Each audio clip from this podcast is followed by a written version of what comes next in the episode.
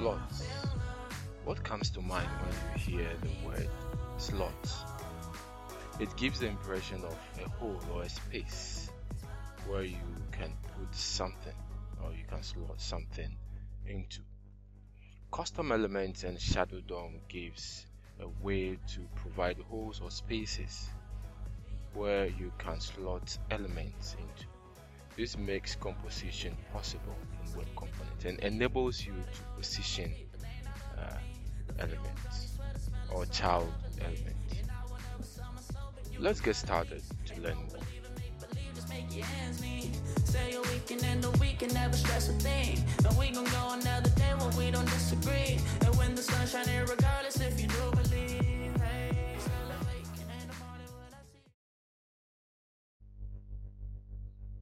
Did you know that not all elements can host Shadow DOM?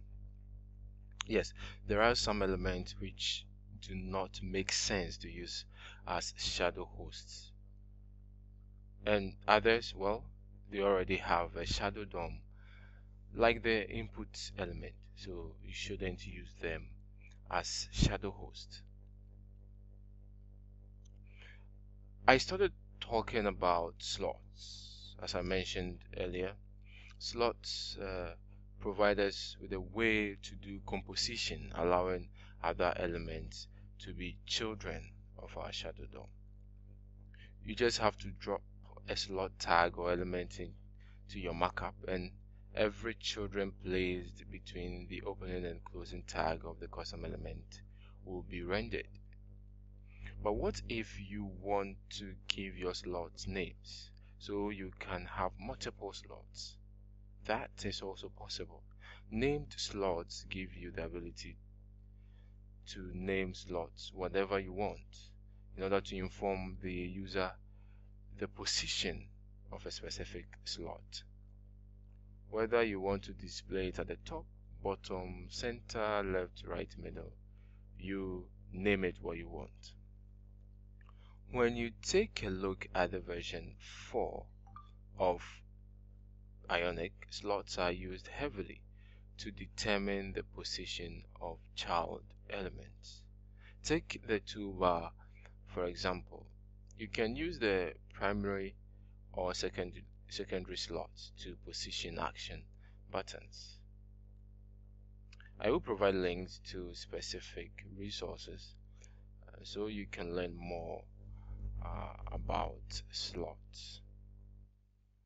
Now, there is something interesting that I discovered recently uh, called it's called ng migration assistant. This tool enables you to analyze your angular project angular js project. So you can migrate them to angular project. Let me try and explain something here angular js is the version 1 of the framework angular is the version 2 up to version 6 and in the future uh, versions that come so when you when you say Angular JS, you are referring to version 1. when you say Angular, you are referring to 2 up to now, specifically version 6. That's the current version or any other future versions that will come. So there is this tool developed by uh, this awesome lady. Uh, let me see whether I can get the name right. Elena Olsen. Elena Olsen.